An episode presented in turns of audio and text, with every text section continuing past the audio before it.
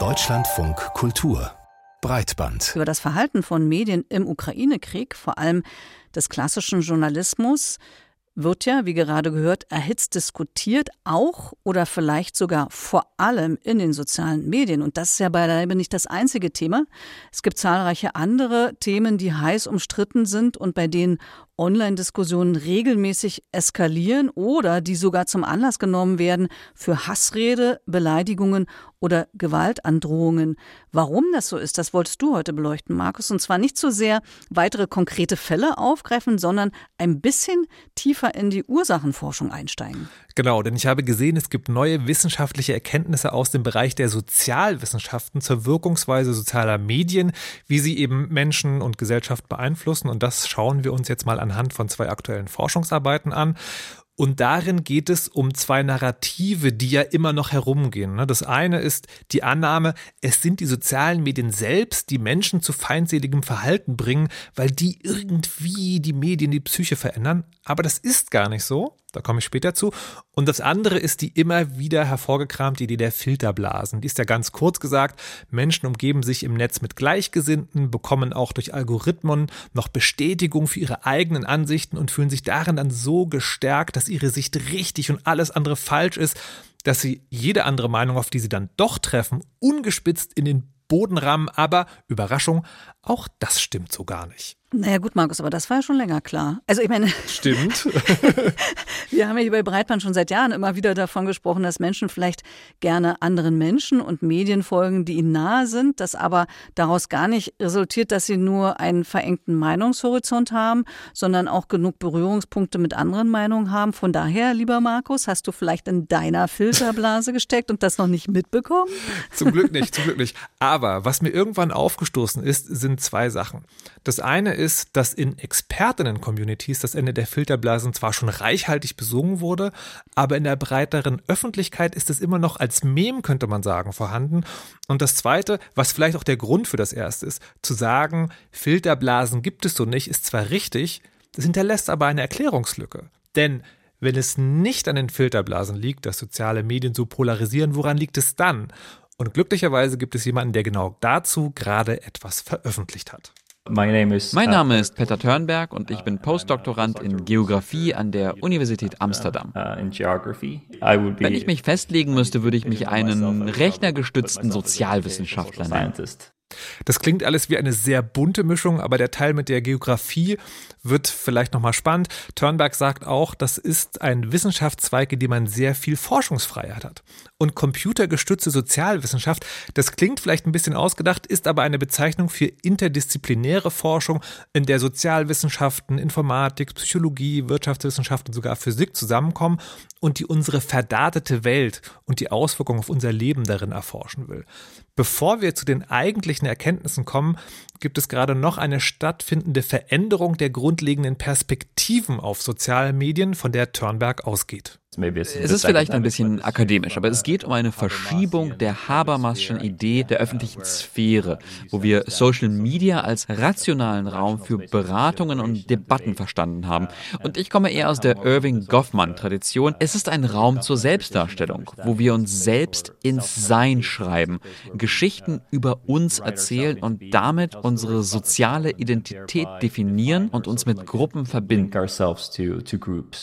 Ich finde es erst schon mal ganz spannend, weil es klingt einleuchtend, wenn man es so hört, aber schon dieser Schritt zu sagen, soziale Netzwerke sind im Kern keine wirklichen Debattenplattformen, sondern vor allem dafür der Bühnen für einzelne Nutzer, die sich selbst repräsentieren und inszenieren zu sein, das verschiebt schon mal so ein bisschen die Perspektive und auch die Fallhöhe für politische Debatten.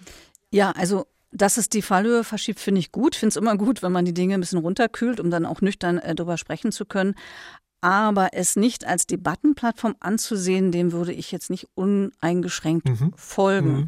Aber ich gehe jetzt mal davon aus, äh, dass es nur Selbstrepräsentationsplattformen sind, wie die These hier lautet, dann müsste doch aber, Markus, das trotzdem kein Grund für die Polarisierung sein. Denn wenn sich jeder quasi von seiner besten Seite selbst inszeniert, dann müsste es doch eigentlich viel weniger Auseinandersetzung geben und nicht mehr. Ich sage, das kann man sozusagen hoffen. Aber leider gibt es laut Turnberg auch Forschung, die zeigt, dass eben bei einer Identitätsbildung nicht nur das Streben nach dem Guten, sondern auch Emotionen und Gruppenbildung eine Rolle spielen. Und das kann dann zu sogenannter affektiver Polarisierung führen. Uh, Eine Polarisierung, die ihre Wurzeln in Gefühlen und Emotionen hat, bei der es um soziale Identität geht. Unsere Identität basiert auf unseren politischen Zugehörigkeiten. Wir sollten diese Polarisierung als Konflikt zwischen Gruppen verstehen, nicht als Meinungsverschiedenheit politischer Position. rather than just a disagreement about policy positions. Diese affektive Polarisierung, das ist hier ein ganz wichtiger Punkt in der Diskussion, weil sie das bezeichnet, was wir in den Medien oder auch in der öffentlichen Diskussion immer als Spaltung der Gesellschaft bezeichnen. Das Bedrückende ist da, diese Spaltung entsteht, weil es für Menschen einfach und selbstwertdienlich ist, die Welt in die dort und wir hier zu unterscheiden. Es ist uns eigentlich dann irgendwann egal, was genau die inhaltliche Meinung ist. Wichtig ist nur, der andere gehört ja zu den anderen, ist böse auch wenn das den Mantel von Diskurs trägt, heißt das aber letztlich nichts anderes als von Emotionen befeuerte Lagerbildung und der Inhalt wird dann irgendwann komplett zur Nebensache. So first, Social Media is not a place for rational deliberation. Social Media ist also kein Ort für eine rationale Auseinandersetzung, sondern für Emotionen, für Konflikt, für Identitätsstiftung und so weiter. Mein Ergebnis ist also, es ist nicht Isolation, die zu Polarisierung führt, sondern Konflikt. Wir werden den Ideen der anderen Seite ausgesetzt und und dadurch werden wir emotional und das verstärkt den Konflikt zwischen den Gruppen. Okay, Markus, jetzt aber mal stopp. Das stellt ja die Idee der Filterblasen völlig auf den Kopf. Ja. Weil was er ja hier quasi sagt, ist, die Idee, mit Gegenmeinungen konfrontiert zu werden, was ja vor ein paar Jahren noch zur Auflösung von vermeintlichen Filterblasen gefordert und auch umgesetzt wurde, schadet eher, als dass es nutzt. Aber das würde doch auch nur stimmen, wenn das oft passiert, was ja äh, zumindest gefühlt ja auch praktisch der Fall ist. Ganz genau. Und das tut es auch. Und das ist zumindest momentan eine der grundlegenden Eigenschaften von sozialen Netzwerken. Because they want to basically not only maximize your attention, but also your engagement. Uh, Denn die wollen deine Aufmerksamkeit und dein Engagement maximieren. Und es ist bekannt, dass wir uns eher mit Nachrichten oder Informationen auseinandersetzen, die uns provozieren, die wir empörend finden und mit Dingen, die unsere soziale Identität ansprechen. In gewisser Weise schafft das ein Echosystem, eine Umgebung, das affektiver Polarisierung extrem zuträglich ist. Denn affektive Polarisierung oder Engagement maximieren ist sich sehr ähnlich. Also kurz und knapp zusammengefasst, die Art und Weise, wie Algorithmen heutzutage funktionieren und die Tatsache, dass sich Menschen andere Nutzerinnen in Social Media eben nicht als Menschen ansehen, sondern als Zugehörige einer feindlichen oder freundlichen Gruppe, führt zu dieser extremen Polarisierung, die wir derzeit auf Social Media sehen.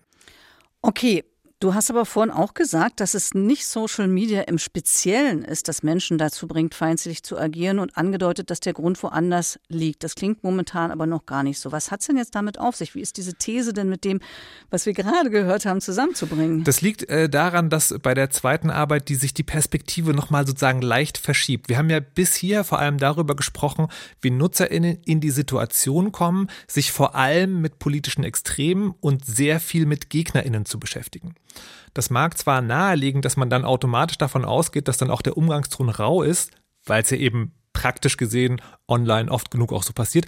Aber die Frage, wie verhalte ich mich denn dann in so einer Situation, ist ja tatsächlich eigentlich, wenn man es genau nimmt, nochmal eine andere. Und da kommt Michael Bang Peterson ins Spiel, der an der dänischen Aarhus Universität das Projekt Research on Online Political Hostility leitet. Das ist übrigens schon der erste subtile, feine Punkt vorab. Es geht um Hostility, also Feindseligkeit, nicht nur justiziable Hassrede, Beleidigung oder sogar Drohung, sondern jegliches aggressives Verhalten, das die inhaltliche Auseinandersetzung verlässt und einschüchternd wirken kann oder soll.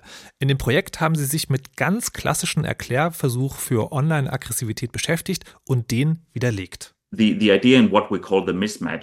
Die Idee hinter der sogenannten Mismatch-Hypothese ist ja, dass freundliche Menschen online gehen, um umstrittene Themen wie Politik zu besprechen und die dann aggressiv werden. Have Wir hätten dann also freundliche Menschen, mit denen man freundlich Politik diskutieren kann, wenn man sie persönlich trifft. Aber sie verwandeln sich in Internet-Trolle, wenn man online mit ihnen diskutiert. Dafür haben wir kaum Beweise gefunden. Okay, dann wissen wir schon mal, wo die ganzen Trolle nicht herkommen.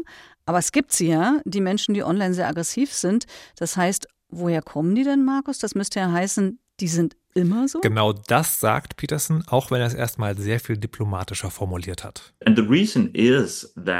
der Grund dafür ist, dass das On- und Offline-Verhalten maßgeblich von der Persönlichkeit der Menschen beeinflusst wird, eher als von den psychologischen Zuständen zu einem bestimmten Zeitpunkt.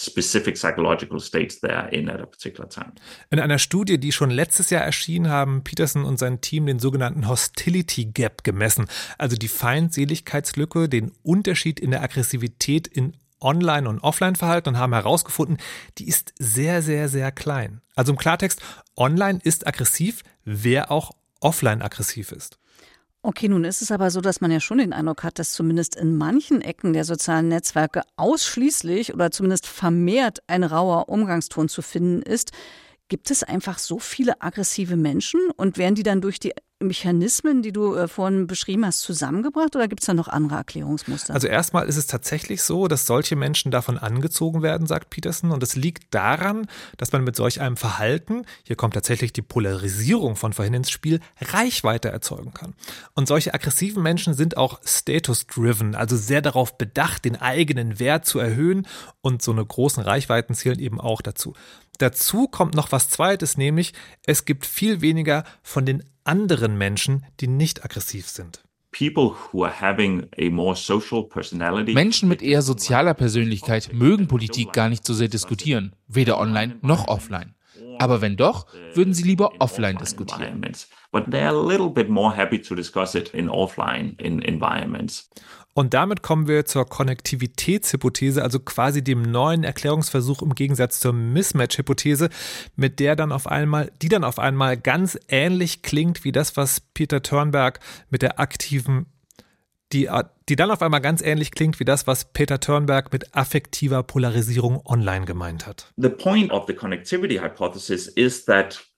Der Kern der Konnektivitätshypothese ist, dass Social Media Verbindungen zwischen feindseligen Individuen erschafft, die wir offline gar nicht hätten. Selbst wenn es nur wenige feindselige Menschen gibt, sind sie viel sichtbarer. So, und jetzt, wenn ich das bitte mal so platt sagen darf, haben wir den Salat. Weil zwei wissenschaftliche Ansätze kommen aus unterschiedlichen Perspektiven zu demselben Schluss. Soziale Netzwerke machen die Menschen nicht zum Monster, aber sie verstärken die Feindseligkeit, machen sie sichtbarer und führen dann wahrscheinlich auch mehr zur Polarisierung der Gesellschaft.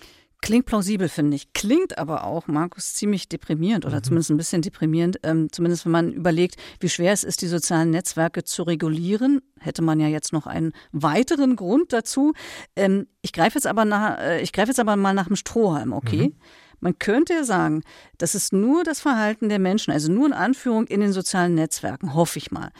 Weiß man denn was darüber, wie stark diese Auswirkungen dann auch digital oder auch in der realen Welt sind? Kann man dazu was sagen oder ist es äh, wissenschaftlich belegt? Also zu den praktischen Auswirkungen in der digitalen Welt komme ich gleich. Was die Rückwirkung auf die Offline-Welt angeht, gibt es auf jeden Fall noch Forschungsbedarf und das würde den Rahmen der Sendung auch ein bisschen sprengen. Aber vielleicht als kleiner Ausblick, es gibt Perspektiven, die sagen zum Beispiel, dass neue Medien und im historischen Kontext kann man vielleicht sagen, soziale Netzwerke sind noch relativ neu, immer erstmal zu mehr Populismus führen, der eine Gefahr für die Demokratie ist, aber dann letztlich doch überwunden werden. Das ist nochmal ein ganz eigenes Thema, aber kleiner Hoffnungsschimmer. Dennoch, ich habe mich quasi mit einer Praktikerin noch für das Thema unterhalten. Josephine Ballon ist Head of Legal bei HateAid.org, einer Beratungsorganisation für Opfer digitaler Gewalt. Und von ihr wollte ich dann unter anderem wissen, ob sie stark trennen würde zwischen feindseligem Diskussionsverhalten und digitaler Gewalt. Also trennen muss man das auf keinen Fall weil natürlich eine insgesamt aufgeheizte Debatte, auch wenn sie sich noch unter der Schwelle von persönlichen Angriffen, ob man sie jetzt als justiziabel oder nicht justiziabel einstuft, bewegt, dazu beiträgt, dass eben diese Schwelle auch schneller überschritten werden kann. Wenn Feindbilder geschaffen werden, wenn bestimmte Narrative genutzt werden, die eben Menschen dann auch gegeneinander ausspielen sollen, äh, dann immer die politisch Andersdenkenden, äh, wie man sie ja dann ähm, äh, verfasst. Das ist natürlich auch so eine Objektifizierung, die da stattfindet und deckt sich auch eben mit unserer Beobachtung, dass es eben auch bei persönlichen Angriffen eigentlich nicht um die Person geht, die da angegriffen wird. Das ist nichts, wo die betroffene Person was für kann, das sowieso nicht und auch nichts, wo es um die Person allgemein geht, sondern es geht immer um das, wofür die Person steht, was sie repräsentiert. Und das bestätigt ja auch, was Peter Turnberg gesagt hat. Bei der Polarisierung geht es nicht mehr so sehr um den einzelnen Menschen, sondern um Gruppenzugehörigkeiten. Und wie Michael Bang Peterson herausgefunden hat, ist diese Art von Kommunikation ja besonders anziehend für aggressive Menschen. Und was Josephine Ballon von Hate Aid hier erzählt, ist dann die ganz praktische Auswirkung dieser theoretischen Erkenntnisse. Aber es kommt noch schlimmer, wenn mir die beiden Forscher gesagt haben, dass die Auswirkungen auf die ZuschauerInnen oder Zeuginnen dieser aggressiven Kommunikation noch wissenschaftlich belegt erforscht werden müssen, sieht Ballon hier bei uns schon Effekte. Wir wissen aus Studien schon seit 2019, dass in Deutschland. Und wir haben auch Umfragen, das würde ich jetzt nicht als Studie bezeichnen, aber Umfragen in Europa dazu durchgeführt, die das auch bestätigt haben, dass es auch in anderen europäischen Mitgliedstaaten der Fall zu sein scheint, dass eben nicht nur die Personen, die persönlich angegriffen werden, es sich in Zukunft mehrfach überlegen, ob sie sich noch äußern wollen zu bestimmten Themen und ihr Verhalten ändern, sondern dass insgesamt eine Veränderung stattfindet. In Deutschland haben zum Beispiel über die Hälfte der Internetnutzenden angegeben, dass sie sich nicht mehr so oft zu politischen Themen trauen, sich zu äußern. Und das genau kann man auch für allgemeine Äußerungen ähm, nachvollziehen, dass eben immer mehr Leute sich zurückhalten und ihr Verhalten ändern. Finde ich problematisch, mhm. muss ich sagen. Also, weil es einfach äh, Menschen in gewisser Hinsicht ja. der Mund tot macht. Und da gibt es ja eigentlich nur noch eine Frage, was kann man dagegen tun? Ich habe es ja schon so ein bisschen angedeutet. Regulierung wird natürlich immer gerufen, ähm, eine starke Regulierung der Plattform im Generellen. Und das andere, was man sich vielleicht wünschen könnte oder fordern könnte, wäre mehr Transparenz und Einflussnahme auf die Algorithmen der sozialen Netzwerke. Das sind in der Tat eben auch die Gedanken, die es da gibt und die ich auch bei allen drei InterviewpartnerInnen gehört habe. dass die Frage natürlich noch die Ausgewogenheit, weil man will ja dann eigentlich nicht, dass der Staat uneingeschränkt Informationen einschränken kann. Wer könnte das dann also als unabhängige Instanz machen? Oder auch die Idee, aggressive Accounts einzuschränken, liegt irgendwie auf der Hand, aber auch da gilt es zu verhindern, dass die Meinungsfreiheit irgendwie eingeschränkt wird. Josephine Malon hatte dann noch ganz konkrete technische Ideen, wie zum Beispiel auf Twitter einzuschränken, dass wenige Accounts durch schnelles Reposten Hashtags in die Trends bringen können. Aber die Zeit ist jetzt an dieser Stelle schon sehr fortgeschritten. Deswegen ist das Einzige, was ich dazu noch hier lassen möchte, zwei Beobachtungen von Peter Turnberg, der ja computergestützt in der Sozialwissenschaft forscht. Einerseits fordert der, wie meine anderen InterviewpartnerInnen und viele ExpertInnen auch, ein Ende der Engagement-Ökonomie der Plattform. Heißt, die Maximierung der Verweildauer der NutzerInnen soll nicht über allem stehen, schon gar nicht, wenn das nur durch Aufregung zu erreichen ist. Und das andere ist, er spricht die Plattform so ein bisschen frei, weil er sieht sie auch in einer Art Zwang, dadurch, dass sie in einem wirtschaftlichen Korsett gefangen sind und geht deshalb noch einen Schritt weiter. Uh, Wir müssen alle zusammen handeln, denn zu einem gewissen Grad ist es einfach Kapitalismus. Wenn ich einem Phänomen Verantwortung oder Schuld geben soll, würde ich grob in Richtung Kapitalismus zeigen. denn das hier ist das Ergebnis der politischen Informationsökonomie, in der wir uns bewegen. Und mit diesem großen Gedanken, also grundsätzlich können wir das Problem endgültig nur klären, wenn wir mal dem Kapitalismus selbst ein bisschen auf die Finger hauen, bin ich hier am Ende und ein bisschen zweigeteilt. Einerseits spannend, wie sich die Forschung an diesem riesigen Thema weiterentwickelt, andererseits frustrierend, dass die Lösungen, auch wenn teilweise bekannt, in unendlich weiter Ferne zu liegen scheinen. Wie geht es dir damit? Also ich stimme dir erstmal zu. Und was ich aber auch interessant finde, ähm, ist die Erkenntnis, dass Social Media offenbar nicht die Mehrheitsmeinung mhm. abbildet, sondern tatsächlich eine laute Minderheit. Also wer glaubt, auf Twitter und Co. lassen sich gesellschaftliche Bewegungen ablesen, der geht dem Ganzen auf den Leim. Das heißt, wir müssen eigentlich eine andere Bewertung der sozialen Medien vornehmen.